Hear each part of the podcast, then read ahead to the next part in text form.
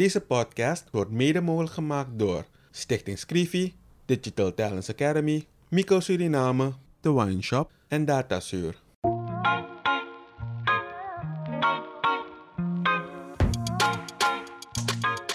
In een ontspannen sfeer praten journalist Kevin Headley en challenger Vincent Kenswell met verschillende personen over de uitdagingen en de kansen van hun werkgebied. Samen proberen ze door oplossingsmodellen te bespreken positieve ontwikkelingen op gang te brengen.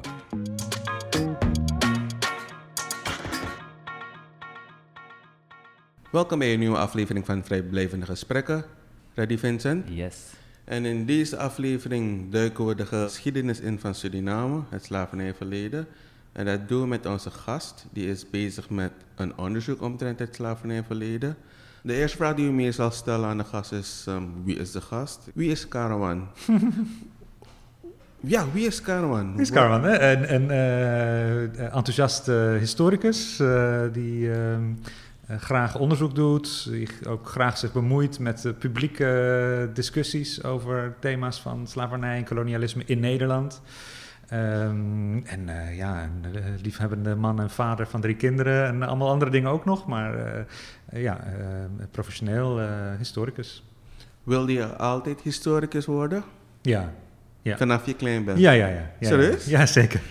Hoe is dat gekomen? Ik bedoel... Ik denk, en verhalen vertellen, maar ook als onderwijs geven. Ik was eerst echt vooral bezig met onderwijs. En later pas meer het opzoeken van die discussies, het opzoeken van het achterhalen van verhalen die verborgen blijven, die verborgen zijn gebleven. Dat heeft me wel gedreven. En daarbij was ook het slavernijverleden een heel... Ja, eigenlijk een hele logische plek om terecht te komen voor me. Omdat die koloniale geschiedenis in Nederland was echt afwezig. Of werd echt vanuit de koloniale machthebber verteld. En ik dacht, ja, daar is een andere geschiedenis. Er waren hier andere mensen ook bij betrokken. Wat is hun verhaal? Wat is hun deel in die geschiedenis? Wat is hun visie daarop geweest? En ook omdat ik denk dat daar meer waarheid in schuilt dan in de manier waarop machthebbers hun eigen macht legitimeren. Dus dat onderzoeken, daarmee bezig zijn, dat spanningsveld vind ik heel interessant. En in de loop van de tijd, bij mijn scriptie ging het nog over het onderzoek van opstand. Impact van het slavenopstand, dus de opstand op Curaçao van Tula. En wat dat deed met de machtsverhouding op het eiland, hoe die opstand verliep, welke posities er waren. Maar het is in de loop van de tijd is mijn interesse ook wel gegaan naar hoe proberen mensen die machtsongelijkheid aan te vechten, hun eigen leven in te richten tegen de stroom in. Niet alleen door openlijk verzet, maar ook door kleine dingen. Dus hoe werken mensen naar richting manumissie bijvoorbeeld. Dus ik heb daarover een boek geschreven, Eigendomsstrijd. Dus een titel met een dubbele betekenis. Het gaat om het verwerven van eigendom, is belangrijk, maar het is ook... Mensen zijn eigendom en ze voeren een strijd en over wie heeft eigenlijk controle over hen. En dat boek, dat Eigendomsstrijd, gaat eigenlijk over het ontstaan van vrije gemeenschap in de stad. Van voormalig slaafgemaakte, voormalig slaven, mensen die in Frimangron en in die wijk daaromheen terechtkwamen. En daar een soort ruimte voor zichzelf creëerden binnen dat koloniale systeem. Wat zijn de grenzen daarvan? Wat konden ze doen? Ik heb daarna, na Eigendomsstrijd... ik ben toch ook nog een beetje marxistisch opgevoed. Ik vind ook dat je niet alleen maar van onderaf... maar je moet ook begrijpen wat de machthebbers doen. Dus ik heb een boek gemaakt, De Sociëteit van Suriname... En dat gaat echt alleen maar over de bestuurders in Nederland. Hoe zagen zij de wereld? Wat deden ze? Hoe organiseerden ze zich? Hoe manageden ze vanaf hun vergadertafel in Amsterdam die kolonie? Zonder dat ze er ooit zelf geweest waren. Al die mannen die daar rond die vergadertafel zaten... hadden Suriname nooit zelf gezien. Een enkeling. Er is één oude gouverneur die komt bij de directeur. Maar verder, nooit in Suriname geweest... En ze regeren, vanuit Amsterdam regeren ze die kolonie. En dat fascineerde mij. Dus ik heb daar een onderzoek naar gedaan, een boek over gemaakt, over die directeuren, over dat bestuur. En dat was ook wel Ja, dat kwam eigenlijk net op het moment dat ze in Amsterdam nazaten, eigenlijk. In de gemeenteraad vroegen aan de stad, er moeten excuses komen. En er moet meer aandacht komen voor deze geschiedenis. Dus in de speeches van de burgemeester haalden ze ook mijn boek aan. Vond ik ook heel leuk eigenlijk. Maar ja, dat je dus ook die kant van bovenaf moet je ook in beeld hebben om dat plaatje compleet te hebben. Je kan niet alleen maar van onderaf kijken. Je moet ook zien wat die machthebbers drijft. Dus dat waren... Beide kanten. Ja, zeker. Ja, heel interessant. En wat is je achtergrond? Want waarom duik je in die geschiedenis? Heb je zelf ook, kom je uit een tak met slaven-eigenaren of slavernijverleden? Of is het echt gewoon... Ik heb nooit zelf onderzoek naar mijn eigen familie gedaan. Ik heb geen... dus nog niet? Nog niet. Komt misschien nog aan. Dus ik weet het niet, maar mijn familie van vaderskant komt uit Koerdistan, het noorden van Irak. Mm. En familie van moederskant komt uit Nederland, zowel uit de Achterhoek als meer de Rotterdam, Maasluis, die gebieden. Dus, nou, ik heb het niet nagezocht. Ik denk, het zijn allebei families van relatief eenvoudige komaf. Dus ik verwacht niet allemaal grote plantage-eigendom, maar wie weet, het zou kunnen. Ja. Ja, maar in die vraag, omdat het soms wordt er onderzoek gedaan vanuit... Dat is eigen behoefte. Nee, ja, maar oké, Koerdistan, dus voel je dan echt vol Nederlands? Of voel je toch een beetje dat je ook van een immigrantenfamilie komt? Of is zeker, dat... ja, dat is deel van mij. Absoluut, ja. Zeker. Dus ik kan dat niet... Wie ik ben staat daar niet los van. Nee, dus ik heb ook familie daar en... nee, dat is voor mij in ieder geval echt deel van wie ik ben, maar niet zo duidelijk deel van wat ik onderzoek. Dat heeft meer een maatschappelijke belangstelling. Het ontbreken van dat verhaal in het nationale verhaal in Nederland vond ik heel interessant. Maar ook gewoon een wetenschappelijke belangstelling. Hoe werkte dat? Hoe zat dat? Want waar ben je op school geweest? Nederland. In Nederland. Ja, in Nederland. Want je zei ook van het slavernijverleden eigenlijk. Of tenminste, dat ontbreekt een beetje in het verhaal van Nederland. Ja. En dat heeft je ertoe gebracht om toch die verhalen een beetje dieper... Heel interessant dat je zegt van inderdaad ook die eigenaren die eigenlijk niet naar Suriname kwamen en vanuit hun oogpunt. Had je dan door dat onderzoek een beetje begrip voor hoe ze ernaar keken? Of, nee, je ziet wel hoe belangrijk het is in bijvoorbeeld het denken, het ordenen van de wereld in raciale categorieën. Ja, dat gebeurt aan zo'n tafel. En dat, daar kan in heel abstract kun je daar over de wereld nadenken. Want je wordt niet geconfronteerd met de messiness van dagelijks leven. Dus ja, die cultuur van jezelf portretteren met een zwarte bediende naast je en zo, dat kan in Nederland als er niet daadwerkelijk slavernij is en niet met geweld, dat moet worden afgedwongen. Tegelijkertijd er een permanente onderhandeling is over wat kan wel, wat kan niet. Dus ja, je ziet dat het in die abstracte wereld kan dat. Je ziet dat ze de werelden aan elkaar verbinden, dus Azië... de introductie van koffie, letterlijk, in Suriname... Ja, komt omdat het via de Oost-Indische Compagnie uit Azië in Nederland terechtkomt. En die mannen die denken, oh ja, wat ze daar in Azië hebben... willen wij in onze kolonie ook, en dus gaan ze het daar naartoe brengen. Dus ja, je hebt dat stuk van bovenaf heb je nodig. Heb ik er begrip voor gekregen? Nee, je moet je natuurlijk wel inleven om te begrijpen wat voor keuzes er worden gemaakt. Maar ja, begrip vind ik wel een beetje ingewikkelde... Nee, want kijk, als je nu gaat kijken, als je even fast forward de hele globalisatie. Dat maakt eigenlijk de wereld tot een dorpje in vergelijking met toen, toch? Ja. En je kan soms kijken van, oké, als dat de realiteit is van nu, of dat is de kennis, dan begrijp ik wel dat mensen er zo naar kijken. Als men dus... Ja. Want ik heb het niet echt verdiept, maar de mens toen keek heel anders naar andere mensen, toch? Zeker. Dus het was vanzelfsprekend dat ik gebruik... Het is voor mij, het is een mens, maar het is toch niet volwaardig. Dus die mag ik gebruiken. Mm-hmm. En dan als je zo aan tafel zit, is het inderdaad een soort spel dat je met elkaar speelt, toch? Ja. Ja. En als dat de realiteit van toen was, kan je zeggen, oké, ik begrijp het. Het was verkeerd, maar ik ga nu constant ook de nazaten van die mensen veroordelen. Want dat gevoel krijg ik soms een beetje. Oh, oké. Begrijp je? Dus dat we kijken naar de afstammelingen en denken van, ja, maar jou, weet je, je bent eigenlijk op een oneigenlijke manier nu rijk of in die positie. Mm-hmm. Dus je moet nu iets terug doen. Oké. Snap je? Ja, maar dat gaat dus over dat er nog steeds vormen van uitsluiting, racisme en discriminatie zijn. Die zijn er nu. Zijn niet per se alleen maar een gevolg van toen, maar ook van wat er daarna is gebeurd. En wat is er gebeurd tussen dat er slavernij was, de afschaffing. Hoe is die afschaffing gegaan? Wat voor ideeën zijn er toen blijven leven? Want je kan het slavernij afschaffen, kolonialisme bleef in stand, racisme bleef in stand. Precies. Dus daar zit dus nog veel meer schakels tussen dan te zeggen van wat er toen op een plantage gebeurde heeft nu effect in Nederland in die verhoudingen. Nee, niet direct, maar er zit natuurlijk wel iets structureels. En dat gaat niet op individueel niveau, hè, omdat jij van die familie afstamt. Maar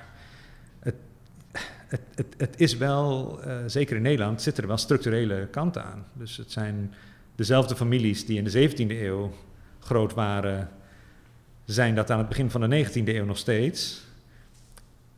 En nu ook nog. Ja. Dus daar zit natuurlijk wel een soort van continuïteit. Ja. En dat je dus na die... we hebben net het gehad hè, met wat we in de toeslagenschandaal noemen. Ja. Ja? Dus de Belastingdienst heeft allemaal mensen echt als fraudeur aangemerkt. En er zijn nu tellingen gekomen van het CBS. Ja, bij wie hebben ze dat gedaan? De grootste groep, Surinaamse Nederlanders, Nederlanders van de eilanden, van de Caribische eilanden. Totaal over buiten proportie. Ja, dat is een erfenis van die geschiedenis. Een andere erfenis van die geschiedenis is dat ze ook minder kapitaal bezit hebben om bijvoorbeeld een gevordering of een grote boete even op te vangen. Ja, dat zijn structurele, generationele dingen. Dus nee, het gaat niet om een soort van individueel blame game. Maar als er structurele problemen zijn, dan moet je die ook onder ogen kunnen komen. Je gaf aan, en dat heb ik ook vaker gehoord, op school, op de lagere school in Nederland, werd er niet echt veel verteld over het slavernijverleden van Nederland. Ik heb ook een heleboel personen gesproken uit Nederland die zeiden, pas later hoorden ze van anderen of leerden ze dat Suriname kolonie was van Nederland en dat Nederland de baas was en dat er slavernij was. Hoe kan dat? Het kan steeds minder goed. Dus sinds 2006, we hebben een kanon van Nederland. Dus dat zijn 50 vensters op de geschiedenis. Dat zijn 50 thema's. En die kunnen door basisschoolonderwijzers gebruikt worden om de geschiedenis te vertellen. En in 2006 is die opgesteld. En een van die vensters was al slavernij. Dus er was al een aanleiding vanaf 2006, dat is nu toch al wel een tijdje, om het erover te hebben in het basisonderwijs. Nou, sinds de laatste herziening, er is 1 keer een herziening geweest, 2020, ik zat in de commissie. We hebben in die commissie ook gezegd, oké, dat venster over slavernij, dat moet blijven. We hebben het een beetje uitgebreid, het gaat nu ook over Nederlandse slavernij in Azië. Dat zat er eerst niet bij, maar dat hebben we nu als deel daarvan gemaakt. En Anton de Kom is een van de 50 mensen die in die kanon staan. Dat betekent dat ineens is zijn boek Wij Slaven van Suriname heel veel verkocht. Bestseller, schilderingen, muurschilderingen worden gemaakt. Er gebeurt van alles omheen. Er is een essayprijs, theater. Dat zorgt er in ieder geval voor dat het steeds minder goed kan dat je van school komt zonder dat je er in ieder geval een keer had kunnen horen. Prima. Hoe kan het toen? Waarom werd er niet echt erover gesproken?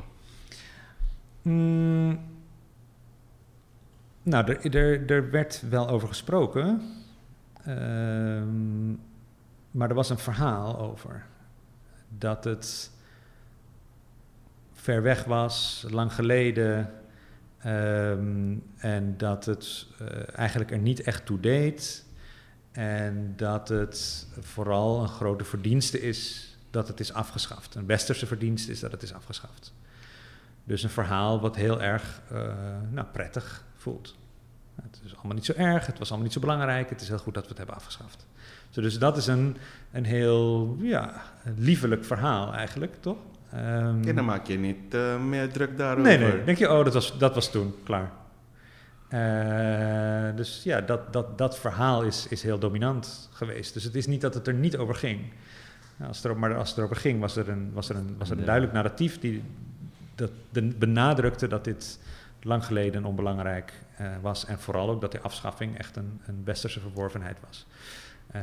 Dat verhaal is toch wel problematisch en dat wordt ook wel steeds meer gezien. Dus, de geschiedenis wordt inderdaad geschreven, ik las het ergens, door de winnaars. Dus hoe de winnaar kijkt naar dat stukje, zo wordt het ook gebracht. Ja. En wij hebben in ons onderwijssysteem hebben ook geschiedenisboeken geschreven door de Nederlandse... wij kregen gewoon boeken. Dus voor ons waren Kodjo Mentor en Present echt... in het begin misdadigers, terwijl het eigenlijk vanuit hier vrijheidsstrijders waren die vochten voor die vrijheid. Ja. En als je dieper gaat duiken, dan zie je van... Maar een vraag is, je bent bezig met onderzoek en geschiedschrijving en dat soort dingen. Heb je het gevoel dat jouw werk ertoe leidt dat we een betere wereld krijgen, dat er meer begrip is voor en dat er een stap vooruit is? Of hoe beoordeel jij je eigen werk en je inzet? Ik neem zeker aan dat het goed is, maar voor jezelf. Ja. Voor die bewustwording vooral. Ja, vind ik ingewikkeld, omdat ik toch wel zie, mensen kunnen verhalen draaien. Dus onderzoeksresultaten kun je... Je kan overal een soort eigen draai aan geven. Maar ik denk wel dat mijn eigen werk... Je wordt in ieder geval voor commissies gevraagd die belangrijk zijn. Zeker. En daarin... ik ben ook wel blij dat ik dat kan doen. En ik vind het ook goed dat ik het kan doen. Ik vind het ook wel opvallend dat er toch wel een hele tijd is geweest... dat Afro-Nederlandse academici, onderzoekers... niet voor dit soort dingen werden gevraagd. Dus, dat is vooral omdat je dat nu dus wel ziet... dat er nu zoiets is van, dat kan niet meer... dus we moeten nu het rechtzetten en zo. Maar dat is toch... Ik zit toch wel heel vaak in een heel erg wit zaaltje... Ja. Waar ik dan een soort van toch een beetje de diversiteit kon brengen... dan heb je dat toch, dan gaat het toch nog niet helemaal goed. Dus ik vind het allemaal leuk om mee te praten en mee te doen. Maar tegelijkertijd soms ook wel dat ik dat wat ongemakkelijk vind. En ook zeg van, waarom zit hier niet iemand van Curaçao's, Surinaamse komaf om daar... En dat wordt nu veel meer gehoord. Dan wordt nu veel sneller dan gezegd, natuurlijk. En dan komt dat wel. Ja. En waarom ik die vraag stel, Kevin en ik doen deze gesprekken om inderdaad bepaalde dingen voor het voetlicht te plaatsen. Maar zeker ook jongeren en ouders en onze Surinaamse gemeenschap te inspireren om, laten we zeggen, wat ze nu horen... Geschiedenis is belangrijk, je doet onderzoek, je doet het uit passion, je doet het... En hoe kan dit werk ook van hieruit ondersteund of versterkt worden? Wat voor inspiratie kan je jongeren geven die luisteren, zeggen van luister, dit is interessant voor jezelf, maar het is ook goed voor je community, want daarmee kom je op een bepaalde manier vooruit. Ja, maar ik denk dat geschiedenis als vak... En de geesteswetenschappen breder zijn meer dan... Is het direct nuttig? Is wat je onderzoekt per se zo nuttig? Ja, maar het is ook een constante zoektocht. Hè? De humaniora gaan over wat maakt ons tot mensen. We hebben verschillende faculteiten aan de universiteit. En delen ze die onderzoeken echt de natuur en natuurwetten... Delen onderzoeken hoe we als groep, samenleving functioneren. Maar wat ons tot mensen maakt... Ja, dat doen we met de humaniora, taal, cultuur, geschiedenis. En dan is het niet eens zo belangrijk wat je precies onderzoekt, maar dat het gebeurt en dat je het doet en dat we er mee bezig zijn, verdieping zoeken. En dat we ook door die verdieping te zoeken komen tot inzichten. En dat we door gestructureerd studie van iets te maken ook onszelf leren om gestructureerd na te denken, gestructureerd te presenteren. En een verhaal op te bouwen, een geschiedenis op te bouwen. En ik denk dat in Nederland hebben we echt eerst was het alleen een crisis van lezen. Hè? Mensen lezen minder. En inmiddels merk ik ook de crisis van schrijven. Kunnen we iets schrijven dat langer is dan een WhatsApp-bericht? In Nederland? Ja. Ja, natuurlijk. Want iedereen zit alleen maar te twitteren. te twitteren. En dus die zoektocht naar wat is betrouwbare informatie, wat is een solide argumentatie, hoe voer je een debat op een eigenlijke manier. En ik schaam me soms wel een beetje dat we historische debatten en andere debatten, dan laat je dus die stukken lezen, hè, die mensen tegenover elkaar. En dan gaan mensen gewoon een beetje, worden gewoon persoonlijk, gaan een beetje over de grens, zeg maar, van het betamelijke. Maar daar leer je ook van oh ja, maar dat willen we dus niet. Maar ja, die manier van denken, redeneren, onderzoeken, verhalen naar boven halen, verdwijnen in een helemaal andere wereld. Dat zijn denk ik waardevolle dingen. En ja, door geschiedenis te studeren, door de geschiedenis te bestuderen, maar ook voorbij de bestaande kennis te willen, ja, bouw je dat op. Dus ik ben er erg voor. Waarmee ben je nu bezig? Want in het voorgesprek gaf je het al aan. Met welk onderzoek ben je nu bezig? En vertel een beetje daarover, want dat vind ik wel heel interessant. Ja we zijn net klaar. We zijn net klaar met het onderzoek voor de Nederlandse Bank. Dat was een onderzoek in opdracht. De Nederlandse Bank. Wie? Van de Nederlandse Bank. Zelf, oké. De Nederlandse Bank is geen commerciële bank en de Nederlandse Bank is de centrale bank. Van Nederland. Van Nederland. En ze zijn dus aangesloten bij het netwerk van Europese centrale banken. Zij zijn ook deels waakhond, monitor. Ze zijn sinds 1814 zijn ze de Nederlandse Bank. En mensen binnen die organisatie van Antilliaanse of Caribisch-Nederlandse en Surinaamse afkomst, die hadden toch echt wel vragen over. Ja, we zijn loyaal aan deze bank, we zijn trots op deze bank. Maar we willen dan, dat betekent ook als we zeggen onze sector moet transparant zijn, dan moeten we ook eerlijk zijn over ons eigen verleden. Dus ze hebben gepusht. En dat leverde hem niet meteen iets op, maar met de Black Lives Matter, grote protesten. Ja, toen was het zowel binnen als buiten de bank duidelijk van het is goed als er iets gebeurt. Dus toen hebben ze gezegd, we willen een onderzoek. En we hebben meegedaan, een aantal partijen hebben ingeschreven en wij mochten het gaan doen. Of ik mocht het gaan doen samen met Joris van der Tol en Lauren Lauret, twee andere onderzoekers. Economisch historicus en een politiek historica. En wat ik leuk vond aan de vraag van de Nederlandse Bank was dat ze niet zeiden, we willen juridisch. Hadden we ermee te maken of niet? He, Amerikaanse banken hebben dat vaak gedaan. Hè? Dan zeggen ze, ja, die hebben een wettelijke verplichting, als ze in sommige staten actief zijn, om na te zoeken, hebben jullie betrokkenheid bij slavernij? En dan komt er een heel juridisch onderzoek van ja, wel of niet, en dan klaar. De Nederlandse Bank zei, we willen weten of de Nederlandse Bank betrokken was. Oké, duidelijk. Maar we willen ook weten of onze directeuren en presidenten in hun privé betrokken waren. Dus of ze private, buiten hun directeurschap, private betrokkenheid hadden bij slavernij. Nou, dat ging al verder. En, echt interessant was, we willen ook weten of de DNB of die mensen in hun privépositie politieke invloed hebben proberen uit te oefenen op dat terrein van die slavernij. En toen zeiden we, oké, dit is wel echt... Dit is echt interessant. Ja, dit gaat verder dan even tick the box. Dus we waren toch wel onder de indruk van dat DNB zo ver wilde gaan. Ergens enthousiast. Ja, dus we dachten, oké, nu gaan we. En we hebben toch... de belangrijkste... Nee, niet de belangrijkste conclusie, maar in wetenschappelijke zin heel interessant uitkomst is dat we eigenlijk voor het eerst het netwerk in kaart hebben gebracht die de slavernij aan het verdedigen waren in Nederland. Dus de onderzoekers in Nederland hebben vaak onderzoek gedaan naar wie probeerde af te schaffen. Wie hebben dat in gang gezet? Dus hoe hebben ze hun strijd geleverd van de afschaffing? En heb je de opposanten eigenlijk in beeld? Ja, het belangrijkste onderzoek naar die afschaffing is van de heer Silpersat, Surinaamse onderzoeker. Hij heeft in 1978 het standaardwerk over de afschaffing geschreven. En hij schrijft ergens van ja, er is een netwerk van Amsterdamse kooplieden die dwars zit. Hmm. Maar hij was ook bezig met hoe is die afschaffing? Hè? Wat was die afschaffing? Hoe is die afschaffing tot stand gekomen? Dus hij heeft dat netwerk van die kooplieden niet in kaart gebracht. Nee. En we zijn op zoek gegaan.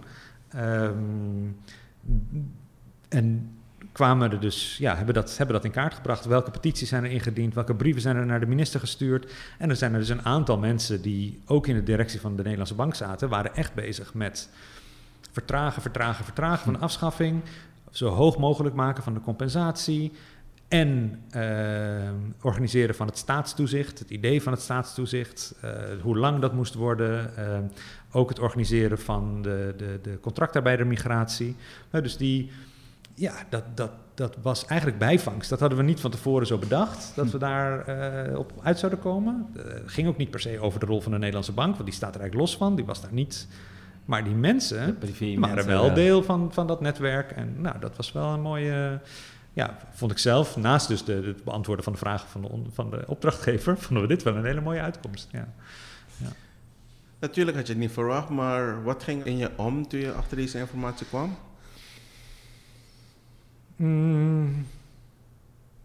Ja, we hebben wel een aantal momenten van ja, dat we ook wel echt schrokken dat ze dus overal opdoken. Dat is natuurlijk, als je ergens naar kijkt, dan zie je het overal. Hè? Zo werkt het natuurlijk ook. Maar een collega van ons had een... Het is niet een heel prettig verhaal, maar goed, het is slavernijgeschiedenis. Dus, een collega van ons uit Amerika, die doet onderzoek naar de kolonies die nu Guyana zijn. Dus Berbice, Essequibo, Demerara. In de Britse tijd. En ik weet niet hoeveel tijd we hebben hoor, maar hij deed onderzoek naar slaafgemaakten die rechtszaken voeren om vrij te worden. Die dus naar de rechtbank gingen of naar de Protector of Slaves. Dat was iemand die werd ingesteld vlak voor de afschaffing. Dat een soort instelling tussen de eigenaren en de slaafgemaakten om ja, een soort conflict te sussen. Protector of Slaves heette die. En er is een vrouw, Rebecca, die gaat naar die Protector of Slaves. En zij vertelt over, ze begint een soort rechtszaak om haar vrijheid. En dat is niet de eerste keer dat ze die rechtszaak voert, maar dit is de derde keer dat ze naar het hof gaat om proberen vrij te worden. Want zij vertelt, ja, ik was aan boord van het slavenschip van kapitein Verschuur. En dan vertelt ze daarover. Dus dat is het zijn drie zinnen. Maar dit is voor zover ik weet, echt de enige first-hand account van een vrouw aan boord van een slavenschip. En zij vertelt van ja, ik was de vrouw van de kapitein. Dus, en hij heeft gezegd dat als hij een kind bij mij verwekte, dat ik vrij zou worden. En zij werd inderdaad zwanger tijdens die slavenreis. Vervolgens blijft zij nog met hem in die kolonie. Die zwangerschap eindigt in een miskraam, maar ze heeft nog een zwangerschap bij hem en krijgt dan wel dat kind. En dat zou dus grond zijn om vrij te zijn. Maar Verschuur vertrekt, laat haar bij een familie. Die familie zegt, je bent ons eigendom. End of story. Zij blijft op die plantage, familie Bode. En zij krijgt kinderen met een andere slaafgemaakte man op die plantage. Ze bouwt toch een leven daar. Maar zij blijft toch proberen om haar vrijheid te krijgen. En die eerste keer wordt er gezegd van nee, je bent gewoon het eigendom van die familie. En dan zegt de rechter, ook al kan die familie niet de aankoopbewijzen laten zien. Je staat op de administratie, dus je bent... En dan komen er nog ooggetuigen, andere vrouwen die aan boord van hetzelfde schip waren. En die vertellen nog een keer van ja, deze vrouw was met deze kapitein en was beloofd om hem vrij te maken. Nog een keer, nog een keer. En die derde keer is er nog een andere man aan boord, die ook aan boord van het schip was. Die is inmiddels vrijgekomen en die vertelt ook ditzelfde verhaal. Ja, dit is wat er aan de hand was. En het gerechtshof kiest de kant van de eigenaren. Dus zij blijft in slavernij, zij en haar hele groep van kinderen die vrij zouden zijn geweest, die in vrijheid geboren zouden zijn geweest als zij vrij zou zijn gemaakt.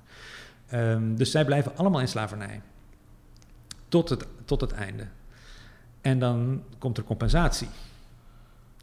Er komt compensatie voor de eigenaren. Dus die eigenaren die ontvangen compensatie, niet alleen voor de slaafgemaakte plantage, maar ook voor Rebecca, ook voor Rebecca's kinderen. Die compensatie gaat naar Nederlandse eigenaren. Ja, een van de directeuren van de Nederlandse bank heeft dus compensatie gekregen voor deze je kan alles zeggen over terecht of onterecht slavernij. Het is altijd onterecht. Maar deze vrouw was heel duidelijk her case. Ja. En dat je dus... Ik had dat artikel van die collega. Ik was het aan het lezen. Ik zag die naam. Ik ging kijken. Ik dacht, wauw. We hebben nu gewoon... Een van die directeuren heeft compensatie voor deze vrouw. Heeft heel waarschijnlijk dat geld gewoon ontvangen. Ja, dus dat soort van... Ja, dat blew my mind. Ik ben hier wel een aantal dagen helemaal... dacht van, wow, dit... Die slavernij maakt machtige mensen machtiger. En betekent dus dat ze met nog meer overwicht over iedereen kunnen hebben. Incredible. Dus dat soort dingen zijn wel tegengekomen. Dat was niet per se heel direct relevant voor ons onderzoek, maar het confronteerde je wel met, oh ja, dit is die wereld waar we het over hebben. Dit is de soort van relaties en machtverhouding. Ja, wat eigenlijk ook wel naar voren brengt, want wij leren over de slavernij. Eigenlijk in onze mind is het alleen maar op de hele dag werken, maar dat je dus mogelijkheden had om voor de rechtbankjes vrijheid te eisen of te vragen, weet je, dat soort dingen, dat kende ik niet persoonlijk. Nee, het lukt ook nooit echt. Dus, nee, maar dat die mogelijkheid was. Dus het geeft wel aan dat, ja, het was net als hoe wij nu in deze community leven, maar dan wel dat je een groep had die echt slaaf was en die, weet je, dus een heel andere type leven had, om het zo te zeggen. Je bent vaker naar Suriname geweest, neem ik aan? Ja, wel een paar keer. Vaker. Ja. En je doet ook onderzoek naar wat je noemt dus de een beetje moderne geschiedenis. En als je kijkt naar onze community, Suriname, we zijn in 1975 onafhankelijk geworden, vanaf 1948 een beetje vrije, zelf kunnen bepalen. Dat was nog vrij dichtbij op die slavernij, laten we zeggen de afschaffing. En wat we vaak merken is dus dat die mental state, ja, dus die mentale fase waarin we als Surinamers zitten, waarbij we denken van oké, we hebben nu die ontwikkeling echt in eigen handen, weet je? Zo'n onderzoek wat je doet. Heb je daar, laten we zeggen, naar onze community een paar verbindingen kunnen leggen waarbij je zegt van oké, nu begrijp je ook hoe deze community opereert, of ben je nog niet zo diep gegaan?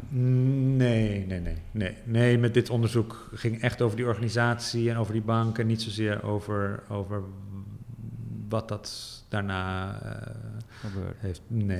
Nee, maar ik heb wel mensen gesproken die op plantages zaten van directeuren, of niet mensen die op de plantage zaten, maar dus nazaten van mensen die op die plantage zaten. Maar dat op die manier doorwerking kan ik je niet zo direct koppelen aan dit deed de Nederlandse bank of dit deden die directeuren, dit is de situatie nu. Dit is een beetje te direct. Het is wel zo dat de Nederlandse bank dus nu gezegd heeft van ja, er is wel een erfenis van racialisering, van racisme. We willen iets doen om daar dat te herstellen of verandering in te brengen. Dus ze hebben dan ze hebben excuses aangeboden. Ze gaan een fonds oprichten om verder onderzoek ook te financieren, om projecten van mensen zelf te steunen. En dat moet ook in de Cariben en in Suriname terechtkomen. Dus ja, ze willen op die manier iets van een gevolg aan geven. Ze willen hun eigen verhaal over zichzelf veranderen. Dus ze zijn bezig met een grote verbouwing van hun gebouw. En ze gaan ook een kleine tentoonstelling maken over hun geschiedenis. Nou, dan moet dit ook een plek in krijgen. Dus nou, op die manier proberen ze het niet meer te verstoppen. En ze proberen iets te doen. Dus dat... Maar dat biedt wel voor ons hier aan deze kant nogmaals weer... Want we hebben een faculteit humaniora, geschiedenis wordt... Mm-hmm. Kijk, geschiedenis wordt dus een beetje als saai gezien. Toen we nu een verhaal horen dat je... Eigenlijk net een soort detective kan je wel gaan. Zeker, ja, zeker. Toch? En eigenlijk moeten we daarna kijken, want wijlen André Loor, die deed veel. Toevallig las ik vandaag ook iets over de boerers bijvoorbeeld. Heel interessante geschiedenis. Maar als wij vanuit hier zelf ook een beetje, zoals jij dat zegt, gaat onderzoeken, een beetje verder kijken. Ja. En waardoor je dus eigenlijk zichtbaar maakt dit soort verhalen, maar ook dan gaan we niet op zoek naar genoegdoening en wat ze noemen alleen maar geld terug, maar je eigen waarde weer terug. Ja, en ik denk ook dat je hebt... We leiden in Nederland ook te veel historici op. Die komen allemaal niet op een plek terecht waar je echt geschiedenis gaat bedrijven. Maar ik kan me heel, heel goed voorstellen dat je, als je de opleiding geschiedenis doet in Suriname, dat je niet historicus wordt. Maar in de professionele zin. Maar dat je wel via andere wegen iets met die geschiedenis kan blijven doen. Ja. En je dus weer een soort gemeenschap opbouwt van historisch geïnteresseerden die bezig zijn met misschien kleine onderzoeken, familie, een wijk, een buurt, een verhaal dat ze heeft gegrepen. Een biografie van een historisch figuur. Weet je, dat soort... alleen al die productie, nadenken daarover, daarmee bezig zijn, ideeën met elkaar delen, heeft een waarde, heeft een gemeenschappelijkheid die leidt je wordt er niet rijk van. Nee. maar je kan wel, dus de vraag dat ik ook zei van voldoening is. Al deze onderzoeken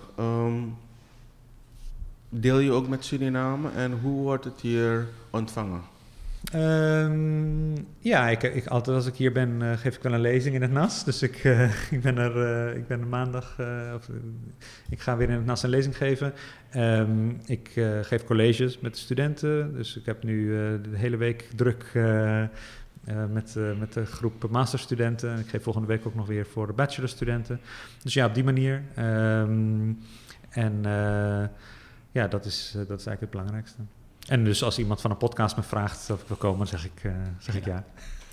Hoe belangrijk is dat we deze informatie tot ons nemen? Ik vind het persoonlijk belangrijk, maar ik ben ook persoonlijk bezig met de geschiedenis. Maar anderen buiten, want hoe je het draait of keert, we zijn wel dagelijks bezig met zaken uit onze geschiedenis. Ondanks we het niet bewust weten. Ja. Ja, daar is echt niet één antwoord op. Ik denk, geschiedenis is ook gewoon leuk. Is ook gewoon hobby, is ook gewoon verdwijnen in iets dat geen fictie is, maar wel heel anders. Maar het is ook een betekenis. Waarom heet deze straat zo? Ja, waarom is deze plek hier? En dat geeft je... het verleden van Frimangron bijvoorbeeld. Bijvoorbeeld, ja. En je gaf ook net in het voorgesprek aan...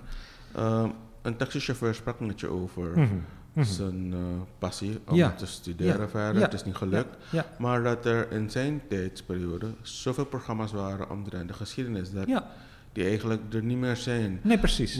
Hoe vond je dat? Ja, vond ik heel bijzonder. Dan weet je weer van, hier doe je het ook voor. Ja. Ja, dus dat mensen hebben echt gewoon wel interesse. En willen dat horen. En het kan fascineren. Maar verhalenvertellers die... dat zou heel, heel goed zijn. Hij was echt... het ging over dat programma. Het is al lang niet meer op de radio. Biggie Smatori. Daar gingen ze mensen van 80, 90... gingen gewoon ze vragen. Hoe was het leven vroeger? Ja. Nou, vertel maar. Ja, fantastisch. Ja. Op tv had je toen en nu. André, hele leuke dingen. Ja. En hoe is het enthousiasme nu? Je geeft dus op de universiteit die colleges. Hoe gaat het goed? Ja, gaat heel goed. Het is een bijzondere groep masterstudenten. Dus er is weer een master begonnen. 19 studenten die dit deeltijd doen. Dus ze zijn gewoon, ze staan fulltime voor de klas. En in de avonduren gaan ze ook nog geschiedenis studeren. Ja, vind ik, ja, het is gewoon fantastisch. Zelfs in het weekend, vanochtend, zaterdagochtend, nationale feestdag, we zaten gewoon in het lokaal. Mooi. Dus nee, gaat heel goed. En ja, heel breed geïnteresseerd. We hebben gepraat over wat zijn nu de scriptieonderwerpen. Ja, gaat en over militaire geschiedenis van Suriname. Ja, dus die kant, maar ook oral history, marrons.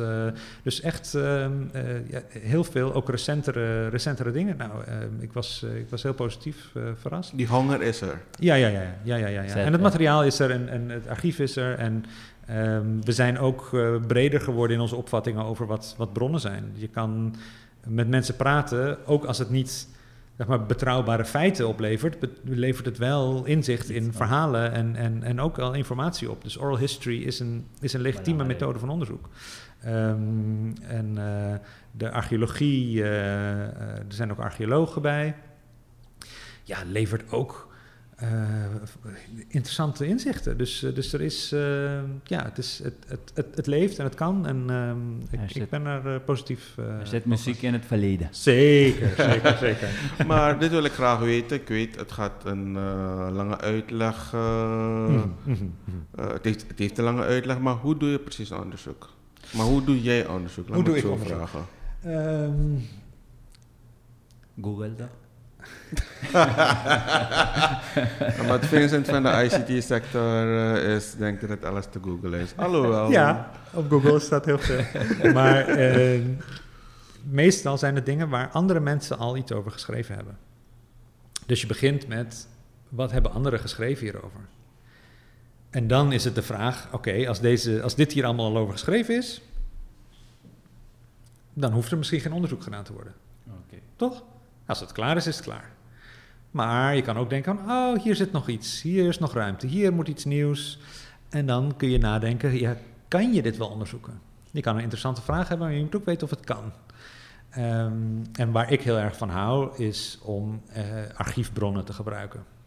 Archiefonderzoek te doen. Dus echt in de oude papieren te zitten. Dus die zijn vaak nu gescand, dus het is online. Dus dat is een beetje jammer, maar oude notulen, rechtszaken zijn een fantastische bron. Als je, zeg maar, dagelijks leven, geschiedenissen. Heel veel mensen die eigenlijk zelf niet konden schrijven of lezen, die komen wel in soms juridische stukken tevoorschijn. Hun kant van het verhaal ook. Dus ja, die kun je gebruiken.